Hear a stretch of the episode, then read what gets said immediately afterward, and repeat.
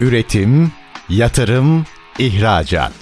Üreten Türkiye'nin radyosu Endüstri Radyo sizin bulunduğunuz her yerde. Endüstri Radyo'yu arabada, bilgisayarda ve cep telefonunuzdan her yerde dinleyebilirsiniz. Endüstri Radyo.com Çetin Ünsal'ın hazırlayıp sunduğu İşte Bunu Konuşalım programı başlıyor.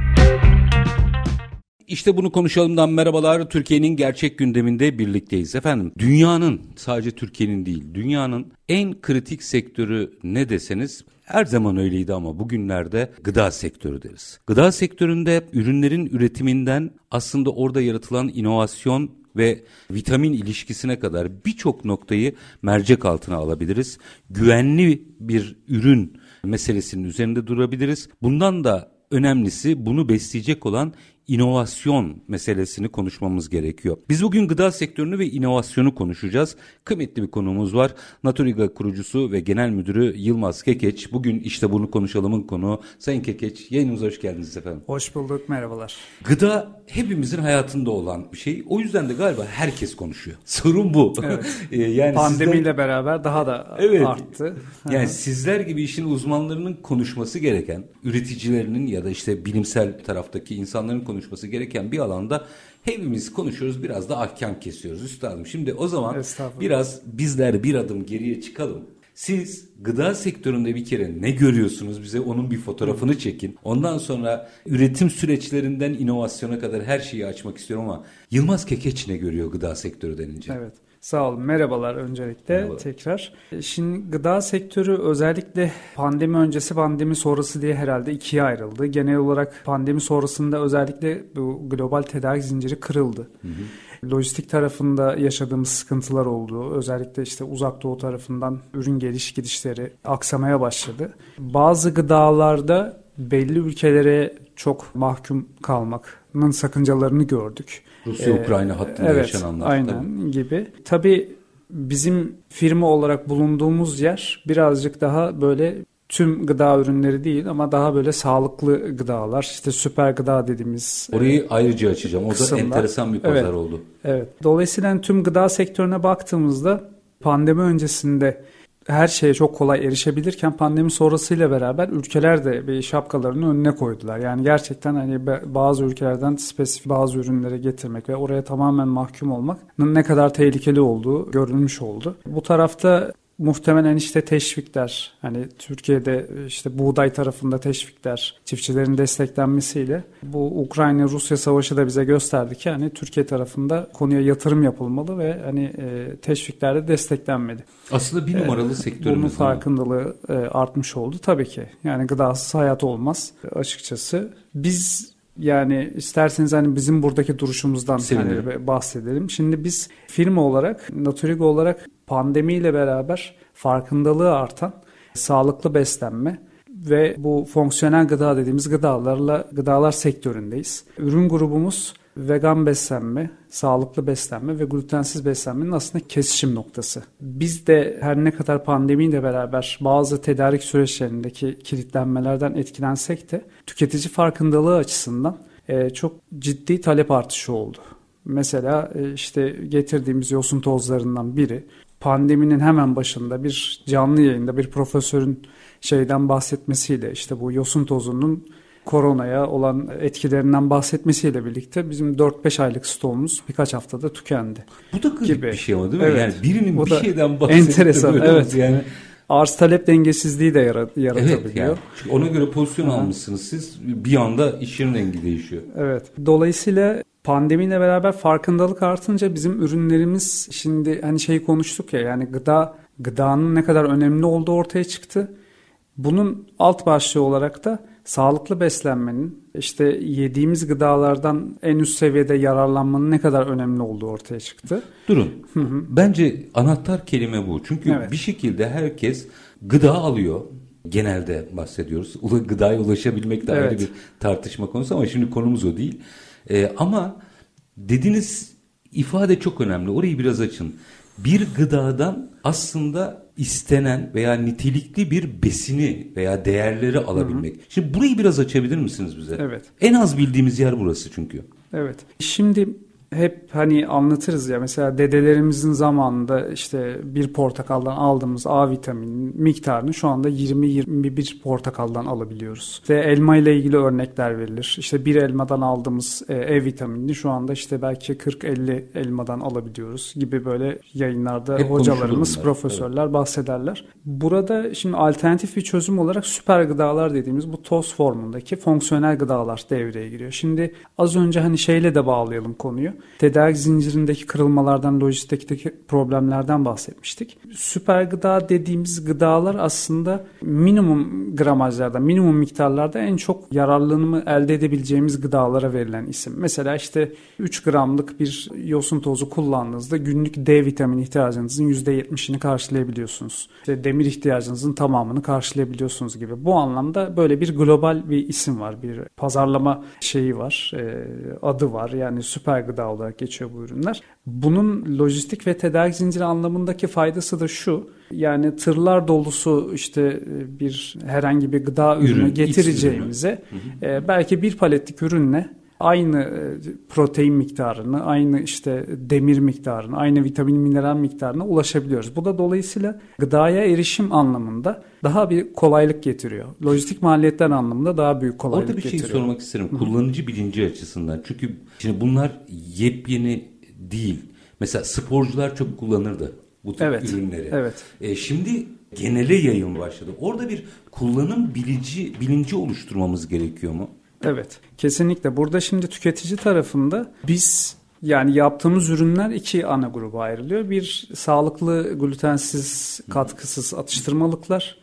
E, ikinci grupta e, bu fonksiyonel gıdalar dediğimiz toz gıdalar. Hı hı. Şimdi mesela sağlıklı atıştırmalık tarafında tüketicinin de şey konusunda eğitilmesi ve alışması gerekiyor daha doğrusu. İşte mesela ben çilekli bir süt içtiğimde içerisinde o kadar yoğun bir çilek tadı geliyor ki doğal değil yani. Bu normalde doğal bir çilekli süt yaptığınızda o kadar çilek tadı, o kadar şekerli bir çilek tadı alamazsınız. Ne hissediyorsunuz? Tüketicinin de buna yavaş yavaş etiket okumayı öğrenmesiyle beraber yani içerisindeki o gelen çilek tadının çilekten gelmediğini artık hani fark ediyorlar ve burada şimdi o kadar mükemmel bir ürün hazırlanmış ki e, şekeriyle aromasıyla e, tam olarak hani damağımıza hitap ediyor ama sağlığımıza o kadar da iyi gelmiyor içerisindeki yapay maddelerden dolayı. Biz burada hani tüketiciyi işte uzmanlardan aldığımız desteklerle yani kendi sosyal medya araçlarından paylaşımlarla daha fazla işte tadım aktiviteleri yaparak detaylı bilimsel verilerle açıklayarak tüketiciyi de buraya yönlendirmeye çalışıyoruz. Yani orada bir bilinç oluşması gerekiyor. Bilinç oluşması gerekiyor ki bu ürünlere talep artsın. Bu taleple beraber biliyorsunuz ki her zaman işte maliyetler düşüyor, fiyat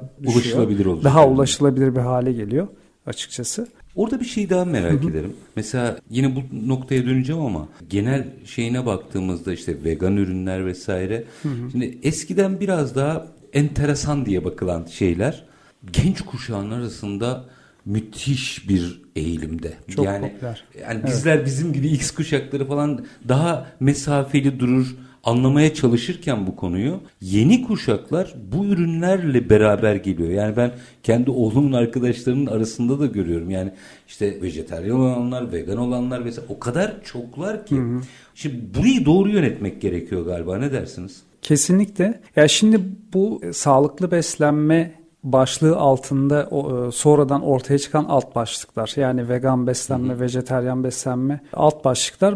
Bunun hani bir trend, bir moda olmadığını bilmek gerekiyor. Bu İlk bir önce öyle algılandı. Evet. Evet yani sağlıklı beslenme hem hani gelecek nesillere daha güzel bir dünya bırakmak adına hem kendi kişisel sağlığımız için hem de mesela organik olmayan, sağlıksız olan bir ürünü tükettiğimizde onun yol açtığı şeyleri aslında biliyor olmamız gerekiyor. Mesela işte pestisit kullanıldığında o yeraltı su kaynaklarını kirletiyor. E o suyu hani el bebek gül bebek büyüttüğümüz çocuğumuza da veriyoruz. Kendimiz de içiyoruz. Birçok şey yani dünyayı kirletiyoruz yani. Dolaylı yediğimiz içtiğimiz tabii dolaylı etkileri var. Bu vegan vejeteryan beslenme sağlıklı beslenmenin de bir tık ötesinde hani yaşadığımız dünyaya da iyi davranmak adına. Yani işte bir büyükbaş hayvan 50 kişilik 50 insanın yiyeceği gıdayla beslenip nihayetinde 10 kişiyi besliyor gibi. O aradaki 40 kişilik fark hani hayvanın beslenmesine gidiyor ve daha fazla tahıl ekimi, daha fazla işte e, tarım alanının kullanılması, e, toprağın ölmesi, gibi sebeplere sonuç oluyor. Sanırım yeni yeni nesil bu iletişimin de kolaylaşmasıyla tüm bu farkındalıkları arttığı için tamamen bizim gözlemimiz hani bir trend, bir moda gibi değil. Tamamen hani yaşadığı dünyaya iyi davranmak ve hani kendisine yatırım yapmak anlamında, sağlık anlamında tercih ediyor. Sürdürülebilirlik anlamında. O zaman bir tık üste açacağım başlığı. Şimdi e, orada da akıl karışıklıkları var gibi geliyor bana sanki. Yani glutensiz başka yani o hı hı. özel bir alan onu ben söylemedim o başka bir alan yani insanların öyle alması gereken hı. bir alan ama hani vegan ve vejetaryen.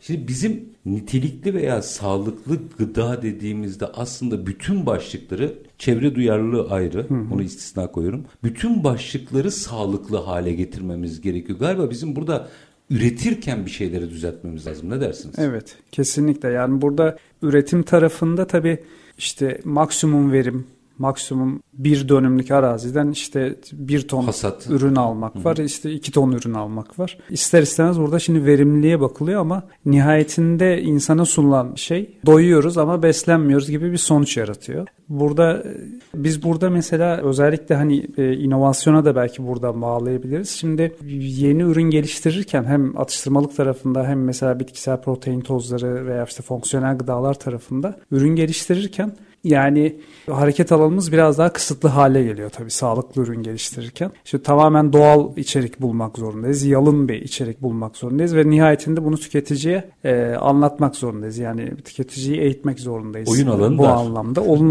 oyun alanı dar. Ürünün raf ömrünü uzatacak. Elimizde silahlar az. Dolayısıyla bizim ürün çıkarmamız, ürün geliştirmemiz biraz daha uzun sürüyor daha e, çok fazla e, kafa yoruyoruz. Daha fazla Katkı da denemeye yok koyamıyoruz. Tabii, Biz hani doğru. Naturig olarak bizim duruşumuz tamamen yani tüketici bir ürünü raftan aldığında bilecek ki bu üründe işte gluten yok, zararlı herhangi bir içerik yok e, ve vegan beslenmeye uygundur. Dolayısıyla Mesela işte bir hani orman meyveli bir protein tozu, bitkisel protein tozu çıkarttığımızda onun içerisinde meyvenin kendisi var. Meyvenin kendisinin tozu var. Farklı kurutma teknikleriyle kurutulmuş. Mesela işte soğuk kurutma yöntemi dedikleri bir yöntem var. Eksi 40 dereceye kadar meyveyi soğutuyorlar. Daha sonra artı 40 dereceye getiriyor. Aradaki 80 derecelik farkla içerisindeki su buharlaşıyor ve toz haline getiriyorlar. Meyvenin kendisi. Aslında bunun mesela ileride muhtemelen evlerde, mutfaklarda bu soğuk kurutma makinalarını tezgah üstlerinde göreceğiz. Bir dakika durun. Bunu konuşalım. Şimdi iş oraya doğru gidiyor çünkü evet. teknolojisi geliyor. Evet. Hatta hatırlarsınız böyle eski filmlerde uzayla ilgili haplar falan vardı. Evet. Oraya doğru mu gidiyoruz onu da bilmiyorum ama evet. şimdi bir konuşacağız. Ama minik bir araya gidelim. Aranın ardından burayı açalım. Efendim Naturiga kurucusu ve genel müdürü Yılmaz Kekeç konuğumuz. Gıda sektörünü ve inovasyonu konuşuyoruz. Sağlıklı gıdaları. Ayrıca yine konuşmak istediğim noktalardan biri atıştırmalık pazarı enteresan bir şekilde dünyada büyüyor. O pazarı konuşup hem de bizim ihracatla ilgili nasıl bir potansiyelimiz var onu da biraz mercek altına almak isterim. Ne zaman? Kısa bir aranın ardından işte bunu konuşalım diyeceğiz. Lütfen bizden ayrılmayın. Üretim, yatırım, ihracat. Üreten Türkiye'nin radyosu Endüstri Radyo sizin bulunduğunuz her yerde. Endüstri Radyo'yu arabada, bilgisayarda ve cep telefonunuzdan her yerde dinleyebilirsiniz. Endüstri Radyo.com Kısa bir aranın ardından işte bunu konuşalım demeye devam ediyoruz. Gıda sektörünü, inovasyonu, yenilikçi ürünleri mercek altına alıyoruz. Konuğumuz Naturiga kurucusu ve genel müdürü Yılmaz Kekeç. Şimdi Sayın Kekeç araya gitmeden önce çok enteresan bir şey söylediniz. İş inova bir kere inovasyon alanı dar. Çünkü yapmanız gereken ürünün taşıması gereken özellikler var. Fakat bu aynı zamanda teknolojiyle bütünleşiyor diyorsunuz. Çok enteresan bir şey söylediniz. Belki de küçük ev aletleri pazarına yeni bir ürün katılacak dediniz. Hadi oradan devam edelim. Nereye gidiyor bu iş? Elimizde kimyasal madde kullanabileceğimiz kimyasal madde katkı maddesi olmadığı için biz de teknolojik gelişmelerden yararlanıyoruz bu noktada. Az önce bahsettiğim soğuk kurutma yöntemiyle mesela... Bir daha hatırlatırsanız tabii, iki cümle onu. Soğuk kurutma yöntemi gıdaları eksi 40 dereceye kadar şokla dondurup daha sonra artı 40 dereceye kademeli olarak ters basınçla, vakumla ısıtıyorlar ve içerisindeki su bir anda hızlıca buharlaşıyor. Gıda besleyiciliğini %95 oranında koruyor ve aynı zamanda yapılan analizlerde 20 yılın üzerinde üzerinde raf ömrü var. Yani ileride biz şunu göreceğiz. Evde e, uzun süre saklamak istediğimiz ürünleri işte soğuk kurutma cihazımızın içerisine koyacağız ve nem ve hava almayacak paketlerin içerisine koyacağız. Buzdolabına bile koymaya gerek kalmadan Doğal ortamda. Hatta bir et ürünü bile olabilir bu. Çabuk bozulan bir ürüne örnek vermek istedim. Uzun yıllar paketinde kalacak açmadığımız sürece. Açtığımız zaman da suyla temas ettiği anda eski haline geri dönüyor gibi teknolojiler var. Yani pardon yenilenebilir haline geliyor %95 değerini koruyarak. Tabii. Ve hani tat ve e, koku anlamında da e, büyük bir kayıp yok. Biz burada ısıyla etkisi bozulan, bozulabilecek olan mor meyveleri mesela bu şekilde kullanıyoruz bu soğuk kurutma yöntemiyle kurutulmuş toz haline getirilmiş ürünler. Mesela Brezilya'da bir üzüm var işte asai diye. Bizdeki yaban mersini gibi hmm. antioksidan değeri çok yüksek. Dünyada antioksidanların ölçüldüğü, antioksidan değerlerinin ölçüldüğü ORAK diye bir liste var. Bu listede üst sıralarda yer alıyor asayı. Bunu dalından koparttığınız anda 24 saat içerisinde özelliğini kaybediyor. Bütün o antioksidan değeri gidiyor. Bir dalından toplar toplamaz bir yarış başlıyor zamana karşı hemen soğuk kurutma Sistemi cihazlarının yapalım. içerisine konuluyor ve Brezilya'daki o üzüm şu anda dünyada işte asayı bol, asayı kasesi diye böyle trend bir e, şey var. İşte kahvaltılık karışımlarla, yoğurtlarla karıştırarak tüketilen bir meyve tozu haline geldi. Dünyanın her yerinde tüketiliyor oluyor, yani bu ürün. E, ne dediniz? Soğutma? Soğuk kurutma. Soğuk kurutma. Freeze dry diye geçiyor. sayesinde evet. aslında pazar çeşitlemesi de yapılabiliyor. Evet. Bu ee, sayede katkı maddesiz ürünler de ulaştırılabiliyor tüketiciye. O zaman şimdi bu işin biraz ihracat boyutunu da konuşalım mı? Evet. Çünkü kıymetli bir şey. Şimdi Brezilya'daki bir ürün doğru teknolojiyle harmanlanıp paketlendiğinde evet. bütün dünyaya yapılıyor biliyorsa madalyonun bir de ters tarafı var. Yani endemik e, tarafı çok güçlü olan Türkiye'de evet. ne ararsanız bulabilirsiniz aslında. Biz burada pozisyon alabiliyor muyuz? Çünkü teknoloji var anladığım Hı-hı. kadarıyla. Biraz işin o boyutunu, dünyadaki o pazar rekabetini de biraz açabilir misiniz bize? Evet. Şimdi özellikle İzmir tarafında, Ege tarafında firmalar büyük yatırımlar yapmaya başladı. Yani Ege Ege'de çok fazla işte meyve sebze anlamında çok şey biliyorsunuz bölge bereketli olarak bir bölge. bereketli bir bölge ve hani soğuk kurutma tekniğiyle kurutulmuş işte meyveler, sebzeler şu anda aslında dünyanın her yerine ihraç edilmeye başlandı. Burada tabii bizim hani Türkiye olarak gene şey noktasına geliyor konu. Hani burada bir fason talep var ama bir hani marka yaratma konusu kritik hale geliyor. Bir üstüne hani bir Türk markasını vurmadığınız sürece yabancı bir markaya hizmet ediyor oluyorsunuz. Burada bizim mesela hedefimiz hani Türkiye'de yetişen ürünleri evet hani yerli girdiği arttıralım. Türkiye'de yetişen ürünleri de kullanalım. Ama hani marka markaya oynamak istiyoruz. Biz markamızı dünyaya duyurmak istiyoruz. Bakınız Hollanda ee, diyorsunuz. E, gibi işte e, az önce de konuştuğumuz gibi işte dünyanın en büyük muz ihracatçısı hiç muz üretmeyen bir ülke gibi. Biz işte Brezilya'da yetişen o üzümün tozunu, asayı tozunu işte e, Orta Doğu'daki tüketicilerle buluşturmak istiyoruz ama burada markamız altında buluşturmak istiyoruz. O yüzden hani ihracat bacağında bir biz konuya hem öyle bakıyoruz hem de mesela işte İngiltere'ye bir ofis açtık şimdi. Hı hı. Ortağım İngiltere'ye taşındı. İngiltere pazarına gireceğiz ve hani tüm dünyadaki bu ürünleri kendi inovasyonumuzla birleştirerek yani işte ideal tadı elde edip içerisine herhangi bir katkı maddesi koymadan İngiltere pazarına ürünlerimizi e, sunmak istiyoruz. İngiltere'de faaliyet gösteren bir marka olarak da belki daha büyük ülkelerin de dikkatini çekmek istiyoruz. Amerika gibi uzun vadeli planlarımız arasında o da var. Bu aslında birçok şeyi anlatıyor biliyor evet. musunuz? Bakın tarım ülkesindesiniz, teknoloji kullanıyorsunuz, inovasyon yapıyorsunuz ama yine de zorlanıyorsunuz Türk evet. firmasıyım diye ortaya çıktığınızda. Evet. Bu çok üzücü bir şey aslında. Yani göz önünde yani şöyle şimdi pazarın büyüklüğü böyle bir şey doğuruyor. Mesela İngiltere'de sağlıklı beslenme vegan pazarı yani İngiltere nüfusunun %50'si vegan besleniyor. Ve bu süper gıdalar dediğimiz toz gıdalar için çok büyük bir pazar. Dolayısıyla hani orada faaliyete başlayan firmalar çok büyük gelirler elde ettiği için çok daha böyle esnek bir hale geliyorlar. İşte İngiltere ha. istisna. Yani evet. biz burada bir İngiltere pazarını da konuştuk. İngilizlerin evet. İngiliz firmasını almak gibi bir özelliği var. İngiltere'yi istisna tutuyor evet. o yüzden. Evet. Dolayısıyla hani burada evet hani Türkiye'de zorluklarımız var. Mesela işte Avrupa'da çok moda olan bir ürün bir anda çok 360 derece destekleniyor. Tüm doktorlar, diyetisyenler tarafından işte kitaplara e, basılıyor. O ürün bir anda çok popüler bir hale geliyor. Türkiye'de belki bunu yaparsak hani bu anlamda işin pazarlama tarafı yani ürünün ürünün kendisinin pazarlanması tarafı yani Türkiye'de dediğiniz gibi endemik bitkiler cenneti. Cennet Çok fazla kaynağımız var. Hani bunların hem teknolojik anlamda dünyaya pazarlanması yani illa hani taze meyve sebze olmak zorunda değil. İşte soğuk kurutma yöntemleri var. Isıdan etkilenmiyorsa işte mesela zerdeçal gibi ısıyla daha aksine aktif hale geliyor içerisindeki vitaminler, mineraller. Bu zerdeçalı toz haline getirip dünyaya satabilirsek 24 ay raf ömrü olan bir haliyle daha faydalı olur. çok daha faydalı olacaktır. Bir de şu atıştırmalık yani kurutulmuş atıştırmalık pazarı enteresan bir pazar. Evet. Ben ilk o kurutulmuş meyveyle kulakları çınlasın buradan şimdi İzmir Büyükşehir Belediye Başkanı Seferihisar Belediye Başkanı iken Tunç Soyer'in elinden yemiştim onu ve çok enteresan gelmişti bana. Evet. Orada Seferihisar'da bir yapmışlardı bunu. Sonra orada konuştuk. Sonra sizi incelemeye başladım da bu devasa ve büyüyecek, patlayacak bir pazar.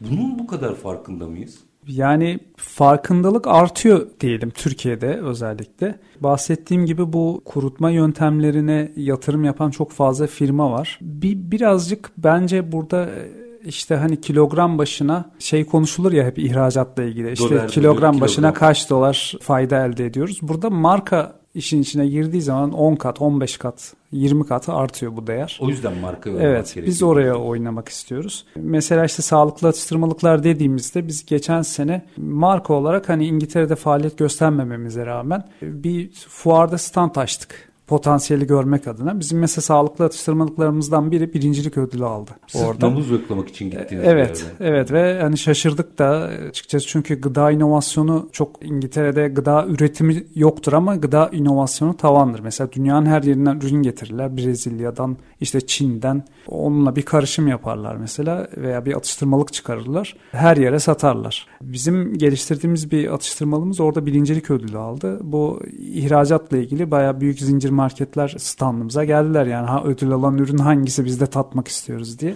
Şimdi o zaman böyle bir avantajımız varsa Üstad orada bir yapılması gereken bir şey var. İngiltere ne yapıyor? Bir hani kopyala yapıştır yapalım. Hadi Amerika'yı tekrar Evet. keşfetmemize gerek yok. Onlar stratejik olarak ne yapıyorlar da dünyaya satabiliyorlar bunu? Şöyle yani gıda pazar bir kere büyük. Pazar Kendi büyük olduğu içinde. için firmalar buna yatırım yapmaya değer buluyorlar. Gümrük anlamında, bürokrasi anlamında biraz daha rahatlar. Yani bir mesela çok büyük gıda toptancıları var Avrupa'da, İngiltere'de. İngiltere'de mesela portföyündeki 100 tane ürünün Hani belki bir tanesi İngiltere'de üretiyordur ya da sıfırdır. Yani öyle söyleyeyim size. Ve inanılmaz büyük depolar var. Konteynerlarla bunları alıyorlar. Gümrük tarafı, vergi tarafı, bu analiz ücretleri tarafı, organik sertifika ücretleri tarafı çok esnek ve rahat. Burada şimdi biz tabii bu firmalarla rekabet etmek durumundayız. Karşımızda Türkiye'de. bir tacir var yani aslında. Evet. Şey değil, üretici değil, tacir var. Ve maliyetleri son derece düşük, Düşük. olan tacirler var. Biz bir Türk firması olarak burada yani katlandığımız bir takım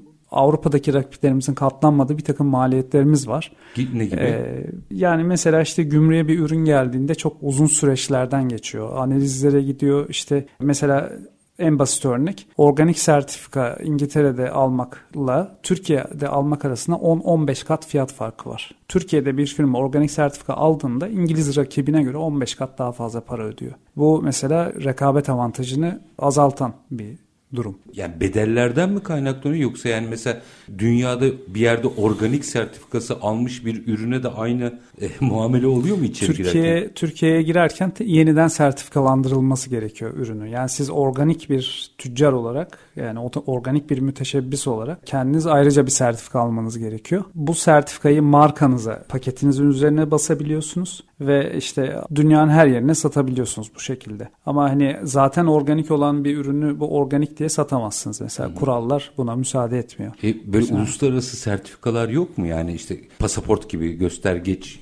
yok mu o, tip şeyler? Aynı şey buradan giderken de geçerli tabii. Hı. Ya burada buradaki sertifikasyon şirketi sizi denetlediği için Türkiye'den bir sertifika almak durumundasınız. Dolayısıyla buradaki Türkiye'deki maliyetlerle yüzleşmek durumundasınız. Neden yüksek olduğunu bilmiyorum ama sanırım hani teşviklerle ilgili, desteklerle ilgili. Yani organik tarımı desteklemek adına, organik Üretimi. ürün üretimini desteklemek adına böyle farklar var. Mesela analiz ücretlerimiz çok yüksek yani gümrük tarafında. Belki buralarda bir hani desteklenebilirse şimdi şöyle tabii hani bitmiş ürün ithalatı yapılmasını hiçbir ülke istemez. Dış ticaret açığı verilmemesi adına. Ama biz mesela işte 10 10 tane içeriği olan bir sağlıklı atıştırmalık çıkartmak istiyoruz. Bir tane içeriğin ithal edilmesi şart. Yani %90'ı yerli. Mesela ama o bir içeriğin ithalatı için çok büyük mücadeleler veriyoruz. Yani sertifikalar, işte ücretler, analiz ücretleri, süreçler. Hani biz de yerel ürünleri destekliyoruz ama belki hani bu noktada birazcık firmaların önünü açmak adına şey bakılabilir. Hani bu firma bu içeriği ne yapacak? Ha, hani evet aramalı mı? Evet. E, nihai ürün mü diye Aynen. bakılabilir. Şey onun merakımdan soracağım. Bir iki üç dakika sonra oraya gideceğim. Orayı birazcık daha açacağım Hı. ama organik meselesinin testlerini bize anlatır mısınız? Yani ne olunca organik olduğunu anlıyoruz. Evet. Biz bilmiyoruz mesela. Herkes organik. İyi bir şey ama ne? Yani herkes organik, benim ürünüm organik deyip işin içinden çıkıyor. Evet. Gerçekten neye göre test ediliyor bu? Şimdi organik tarımsal ilaç kullanılmamış, hmm. yapay gübre kullanılmamış ve genetiği değiştirilmiş bir organizma içermeyen ürünlere organik deniyor. Bu üçünü sağlarsa o ürüne organik sertifikası veriliyor ve aynı zamanda organik yani ürünün kendisinin organik olması ayrı bir de bununla ilgili işte bir takım dokümantasyon süreçlerinizin olması gerekiyor. Stok takiplerinin yapılması gerekiyor. Mesela sertifikasyon şirketleri bizi denetlerler. Stoğumuza işte bir ton ürün girmiş, bir ton ürün mü çıkmış gerçekten? 15 günde bir katkı var satış mı stok raporlarını atarız. Süreç takipleri oluyor. Bunları sağladığınız zaman organik sertifikası alıyorsunuz. Aksi takdirde e, işte uyarı geliyor. Daha sonra sertifikanız askıya alınıyor gibi şeyler, yaptırımları Çünkü orada da bir sıkıntı oluştu. Organik daha katma değerli olunca her önüne gelen etikete organik yazmaya evet, başladı. Evet. Resmen yazamıyorlar ama daha açık noktalarda organik diye. Yani ben organik pazarlar gördüm hiç organik ürün olmayan içinde. evet. Şimdi elmaların kurtlularını yani evet ayırıp yani sanki organ... evet sizleri de denetleyelim de sanki oralar ilk denetim noktaları olması gerekiyormuş gibi geliyor. Evet. Minik bir araya gideceğim. Aranın ardından bu işin boyutunu biraz açmak istiyorum. Özellikle Türkiye gibi ham maddesi çok olan Hı. ve marka ile bütün dünyadan aslında bu alanda katma değer alabilecek bir ülke olan Türkiye'nin ne yapması gerektiğini biraz konuşmak istiyorum. Mesela siz demin sohbetimizde BRC sertifikasından falan bahsetmiştiniz. Onların hepsini açalım istiyorum ve bütün bunların içerisinde inovasyon nerede? Ne yapmamız gerekiyor? Biraz buraları da konuşalım ama minik bir araya gidelim. Aranın ardından işte bunu konuşalım diyeceğiz. Konuğumuz Naturiga kurucusu ve genel müdürü Yılmaz Kekeç. Lütfen bizden ayrılmayın. Üretim, yatırım, ihracat. Üreten Türkiye'nin radyosu Endüstri Radyo sizin bulunduğunuz her yerde. Endüstri Radyo'yu arabada, bilgisayarda ve cep telefonunuzdan her yerde dinleyebilirsiniz. Endüstri Radyo.com Kısa bir aranın ardından işte bunu konuşalım da devam ediyoruz efendim. Sağlıklı ürünleri aslında farklı bir alanı konuşuyoruz. Mercek altına alıyoruz ama bütün bunları konuşurken sanıyorum üzerinde durmamız gereken bazı başlıkları da ihmal ettiğimiz kanaati bende oluşuyor. Şimdi hemen döneceğim Sayın Yılmaz Kekeç'le Naturiga Gıda'nın temsilcisi genel müdürü Yılmaz Kekeç'le bunu konuşurken biz arada konuştuk. Bazı şeyler de konuştuk. Hadi hepsini de söylemeyelim ama şu var. Bir şeyi nasıl anlattınız galiba çok önemli. Tam buradan nereye geleceğim? İhracat pazarlarına giderken Sayın Kekeç burada inovasyon yapan firmaların Avrupa diyelim ama dünya çapında söylüyorum. Bir takım gıda toptancılarıyla doğru kurguları kurması, sertifikalar alması o süreçlerde biz sizin ne kadar yanınızda durabiliyoruz? Yani markayı işte bugün kurdum yarın marka oldum diye bir dünya yok. O sürecin sizlerle beraber yaşanması lazım gibi sanki bana öyle geliyor. Bilmiyorum sizden alayım değerlendirmeyi. Evet. Yani burada şimdi global pazara girebilmek için global kabul görmüş bazı sertifikalar var. Onları almak gerekiyor. Burada işte bazı danışmanlık şirketlerinden destek alıyorsunuz süreçte. Yani zaten bir gıda işletmesinin Tarım Bakanlığı'nın belirlediği bazı standartlar var. Hı hı. Onları sağlamak zorundasınız. Ama bu sertifikasyon şirketleri bunu biraz daha ileri boyuta taşıyorlar. Çok daha detaycı ve titiz bu denetimlerden geçiyorsun. kuruluşlar tamam. değil mi bunlar? Evet tamamen hani sizin işte şeyi şeye kadar bakıyorlar. Yani işte mesela açık renk ürün paketlenirken personel koyu renk önlük giysin ki içine hani bir iplik düştüğünde görünsün veya işte koyu renk e, ürün paketlerken açık renk önlük giysin gibi böyle bu detaylara kadar giriliyor ve bir hani sürece giriyorsunuz. O süreçten sonra hazırlıklar bittikten sonra işte bir denetim süreci oluyor. O denetimi geçtiğiniz takdirde sertifikanızı alıyorsunuz ama bu denetimler her yıl tekrarlanıyor. Yani organik sertifika ayrı bir yerde duruyor. Bu kalite sertifikaları sizin hani üretim sürecinizi denetlediği için belli standartları sağlayıp sağlamadığınız denetleniyor. Ve bunların da ciddi maliyetleri var bu sertifikaların. Burada hani bizim göreceğimiz, görmeyi hani talep edeceğimiz destekler teşvikler olabilir hani devlet tarafında. Bu sertifikalar çünkü şey gibi anahtar gibi kapı açıyor. Hangi ülkeye girerseniz işte şu sertifikası olmayan ürünleri biz zincir marketimizi satmıyoruz diyor market yetkilileri. Çünkü Bunun ağırlıklı pazarı zincir marketler mi dünyada? Şimdi siz hani paketlenmiş bir marka altında bir gıda ürünü satıyorsanız bir internet tarafında hani bunu satabilirsiniz. Bir de zincir marketlerde işte veya işte kafe zincirlerinde atıştırmalıklarınızı satabilirsiniz. Pahalı Buraları... operasyon mudur? Yani benim evet. gözümde öyle niş mağazalar falan böyle hayal hayali uyandı da e, evet. e, eczane gibi. Yani çok mu? Daha o kadar değil mi? Şimdi Dünyada yelpa, pazarı bakıyorum. Yelpazeye baktığımızda aslına bakarsanız yani ülkeye göre değişiyor. Mesela Avrupa ülkelerinde orta ve orta üstü segmentteki bütün market zincirlerinde bu sağlıklı atıştırmalıklar, fonksiyonel gıdalar yer alabiliyor. Türkiye'de biraz daha şu anda ürün yeni grubuna yeni göre galiba. değişiyor. Mesela sağlıklı atıştırmalıklar dediğimizde işte kafe zincirlerine de ürünü sokabiliyorsunuz. Benzin istasyonlarına da benzin istasyonlarının marketlerine de ürünlerinizi sokabiliyorsunuz. İşte eczane tarafı da var işin. Yani tamamen tamamen böyle sağlık odaklı işte tüketicilerin sağlığı için kullanacağı bir ürünse eczane tarafında da hani bir pazar var. Yok ben açayım bir dakika. Aha. Ben derdimi anlatamadım. Aha. Ben o kafe zincirleri gibi mağazalar hayal ettim. İnovasyonunuzu bir tık ileri atmanızı atıp atamayacağımızı sordum. Ha. Yani bu sağlıklı atıştırmalıkların yendiği, öyle ortamların oluşturulduğu, 1 liralık işin 5 liraya satılabildiği Hı. alanlar şu anda pazar ona müsait değil mi dünyada? Yani çünkü kafede ka- aslında kahvede kahveydi zamanında. Şimdi bizim görüştüğümüz bir aslında biraz teaser vermek gibi olacak ama sormuşken söyleyeyim. Çok yerinde oldu çünkü bu cevabı vermezsem olmaz. Bizim şimdi birazdan bahsedeceğiz. Şimdi biz büyük bir holdingde bir yatırım süreciyle Hı-hı. ilgili görüşüyoruz şu anda. Bu sektöre inandıkları için buraya yatırım yapmak istiyorlar. Yatırımcıların odak noktasındaki bir sektörü bu arada. Evet. evet onu da altını e, çizelim. Teknoloji ve e, sağlıklı beslenme Hı-hı. sektörü. Şimdi bizim sunumumuza koyduğumuz gelecek planlarımız arasında bir tane böyle bir fikrimiz var açıkçası. Gerçekten bilmeden evet. ben oraya evet. girdim galiba.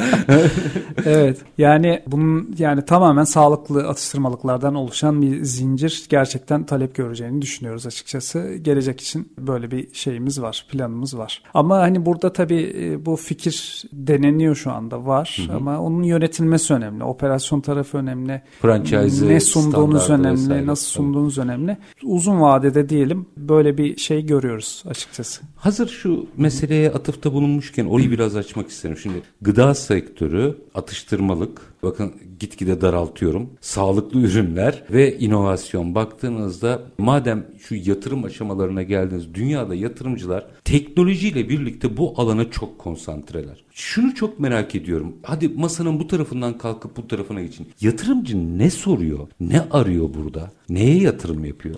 Yatırım tarafında ise işin ticari tarafı da devreye giriyor tamam, ama elbette olacak. Orada hani tüketici eğilimleri takip ediliyor. Hangi sektörler büyüyecek? Onlar takip ediliyor. İşte şimdi dijital taraf neden çok talep gördü? İşte çok kısa sürede kısa hızlı büyümeler e, kat ettikleri için yatırımcıları cezbetti. Şimdi pandemiyle beraber özellikle yani gıda zinciri kırıldığı için yani gıda tarafı e bir de insanlar hani sağlıklı yaşamak, sağlıklı beslenmek ne kadar önemli olduğunu hani iyice idrak etmiş oldular bu süreçte. Yani 10 senelik mesafeyi bir senede e, kat Doğru. etti sektör. Bununla ilgili birazcık hani yatırımcılar ibreyi gıda sektörüne de çevirdiler. Hatta hani bizim aldığımız bir kitlesel fonlama sürecine girdik ve süreçte o kadar hızlı fonlandı ki şirketimiz hani şey diğer gıda girişimlerinin önünü açmış olduk açıkçası. Böyle bir farkındalık e, yaratılmış oldu. Yani yatırımcı burada hani büyüyen gelişen şeye bakıyor, trendlere bakıyor açıkçası. Yani aslında parayı ha. takip ederseniz e, sektörlerin evet. hangi sektörlerin büyüyeceğini de görüyorsunuz. Bu da bunlardan biri. Yani teknolojiyle birlikte aslında evet. gerçekten sağlıklı ürün pazarı yatırımcıların son dönemin en gözde sektörlerinden biri. Yine sizin tarafa döndüm. Yatırımcıyla muhatap olduğunuzda Hı-hı.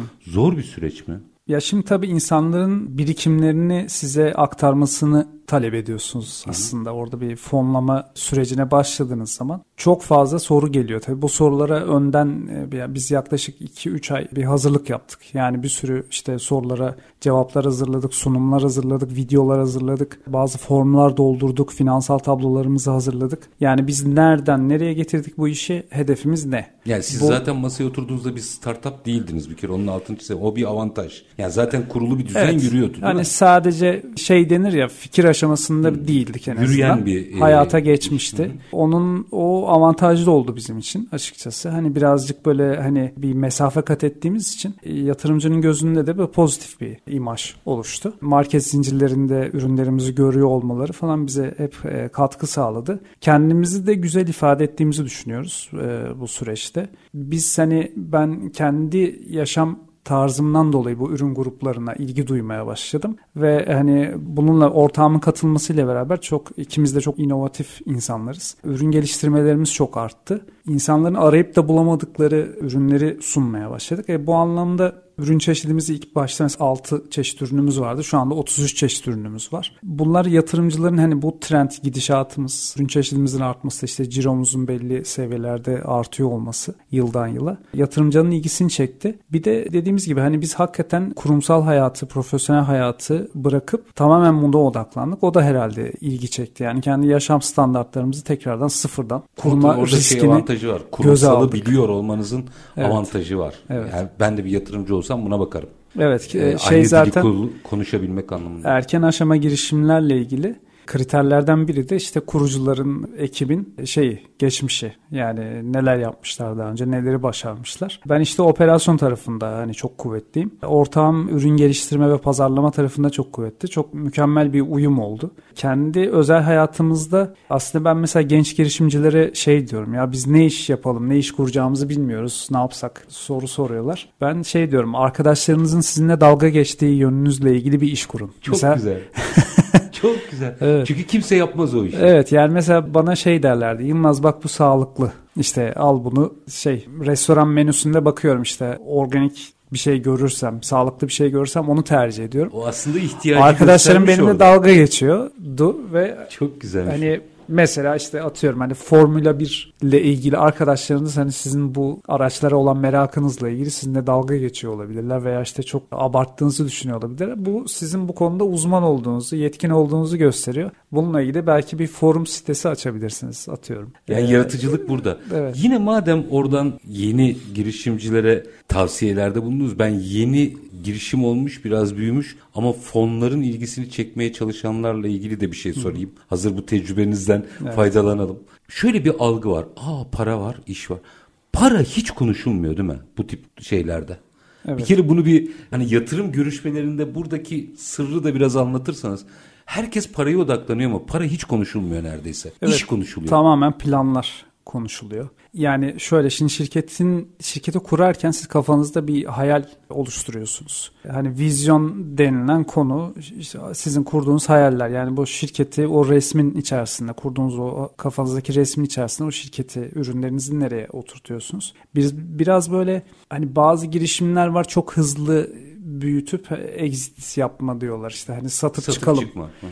Biz hani kendi hayatımızın bir parçası haline getirdik bu ürünleri ve bu işi. Bu zaten ürünleri anlatırken, planlarınızı anlatırken yatırımcının da dikkatini çeken bu oluyor. Ee, doğal oluyor. Ve hani belki de hani şöyle düşünüyorlar. Bu iki tane kariyerli insan bütün şeylerini hani işlerini bırakmışlar, bırakmışlar. yeni bir iş kurmuşlar. Aynen bununla uğraşıyorlarsa vardır bir bildikleri şey de oluyor yani açıkçası. Bir de o şey duygusu çok önemli geçiyordur sanıyorum. Ben aslında bakın bir şey buldum satıp çıkacağım sonra da ona inanmışlığınız galiba çok etkiliyor yatırımcıları genellikle. Evet. Hani satıp çıkmadan ziyade biz hani şey yapacağız. Bu bizim hayatımızın bir parçası ve hani yani büyütmek için sizle masaya oturuyoruz. Büyütmeye devam edeceğiz. Hmm, algısı. Kısa vadeli bir düşünce yok, uzun vadeli bir düşünce var. Mesajı değil zaman yatırımcı daha pozitif bakıyor. 3 dakikam var. Tekrar döneceğim sektöre. Hı. Bu işin nereye gideceğini düşünüyorsunuz dünya ölçeğinde? Şu anda bahsettiğimiz sektör bir 5 3 sene içerisinde 5 sene içerisinde maksimum diyelim 1 trilyon dolarlık hani bir şey haline gelecek. Bir sektör haline gelecek. 1 trilyon dolar. Evet. Yani dünyadaki ekonomik gücün 80'de biri olacak. Evet. Çok büyüyecek ve hani şeyin e, sonu yok. Okyanus gibi yani bu gıdada inovasyonun sonu yok. İşte atıştırmalık tarafında hani lezzetleri çeşitlendirebiliyorsunuz. Fonksiyonel gıda tarafında işte bağırsak sağlığına yönelik ayrı ürünler gelişiyor veya siz karışımlarınızla bunu destekliyorsunuz. İşte demir eksikliğine yönelik bir ürün geliştiriyorsunuz. İşte omega 3 şeye yönelik tamamen gıdalardan oluşan karışımlar yapıyorsunuz. Bunun sonu yok. Par- Dünya... Partner sağlık mı burada? Yani ee, sağlık çalışanları veya uzmanları mı? Bu bahsi atıştırmalık istisna. Evet. O lezzet Tabii çoğunlukla şey. şimdi beslenme uzmanlığı mesela özellikle şey tarafında tıp tarafında fonksiyonel tıp çok yükseliyor. Yani normal hani tıp eğitimi almış hekimler üzerine bir de fonksiyonel tıp eğitimi alıyorlar. Beslenme kaynaklı rahatsızlıkları gidermek adına insanların hani beslenme sürecine dahil oluyorlar. Hatta burada beslenme uzmanlarıyla diyetisyenlerle paslaşarak yani mesela bir fonksiyonel tıp hekiminin kliniğine girdiğiniz zaman yan odada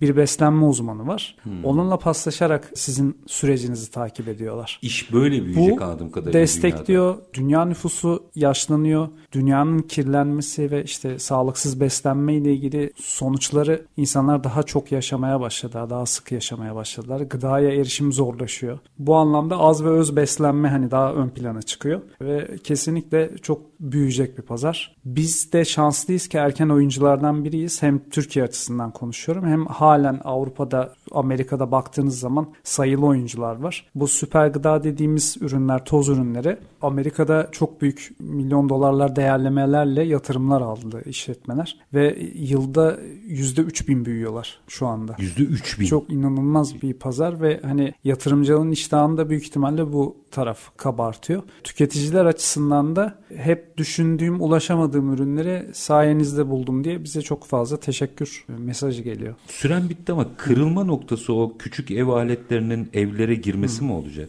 O işin başka bir boyutu. Yani o daha başka bir boyutu. Bizim ürettiğimiz ürünler işin ikinci bir boyutu. Aslında çok yönlü. Yani talep var. Ona göre işte teknoloji gelişiyor. Ona göre yeni ürün grupları çıkıyor. Yani çift taraflı diyebiliriz. Yani o. Çok bakir bir alan. Evet. Ama çok büyüyecek bir alan öyle Kesinlikle. gözüküyor. Bugün belki yeni bir sektörmüş gibi konuşuyoruz. Aslında çok da yeni bir sektör değil. Yıllardır hayatımızda olan ama derli toplu galiba tanımlayabildiğimiz yeni hali. Aslında hani baktığımızda dedelerimizde, büyüklerimizde bile bu jargonlar, bu kullanımlar var. Ama şimdi galiba işin içine teknoloji girmiş, belli sertifikasyonlar girmiş, evet. derli toplu ve sürdürülebilir bir hale Biraz hızlı hayata uygun, uygun hale, hale gelmiş. gelmiş. Takip edeceğiz sizi. Çünkü anladığım kadarıyla hem Türkiye hem İngiltere üzerinden bu pazarın gelişimi adına bize önemli ipuçlarını önümüzdeki süreçte de vermeye devam edeceksiniz. Evet. Naturiga kurucusu ve genel müdürü Sayın Yılmaz Keket çok teşekkür ediyorum efendim. Ben teşekkür ederim. Var olunuz. Çok sağ olun. Efendim bugün işte bunu konuşalım da böyle yeni yeni adını belki duymaya başladığımız ama çok büyüyecek sektörlerden birine mercek tuttuk. Üstelik bunun gıda sektörü ve inovasyon penceresinden e, konuştuk. Sanıyorum bazı alanları nişken veya çoğu insan farkında değilken yakalamak asıl ülkelere veya o ülkelerin sektörlerine köşeleri tutturuyor. Sanki böyle bir alan yakalamışız. Bizler de bugün sizlerle paylaştık. İşte bunu konuşalım dedik. Her zamanki gibi bitirelim. İşinizi konuşun, işinizle konuşun. Sonra gelin işte bunu konuşalım. Hoşçakalın efendim.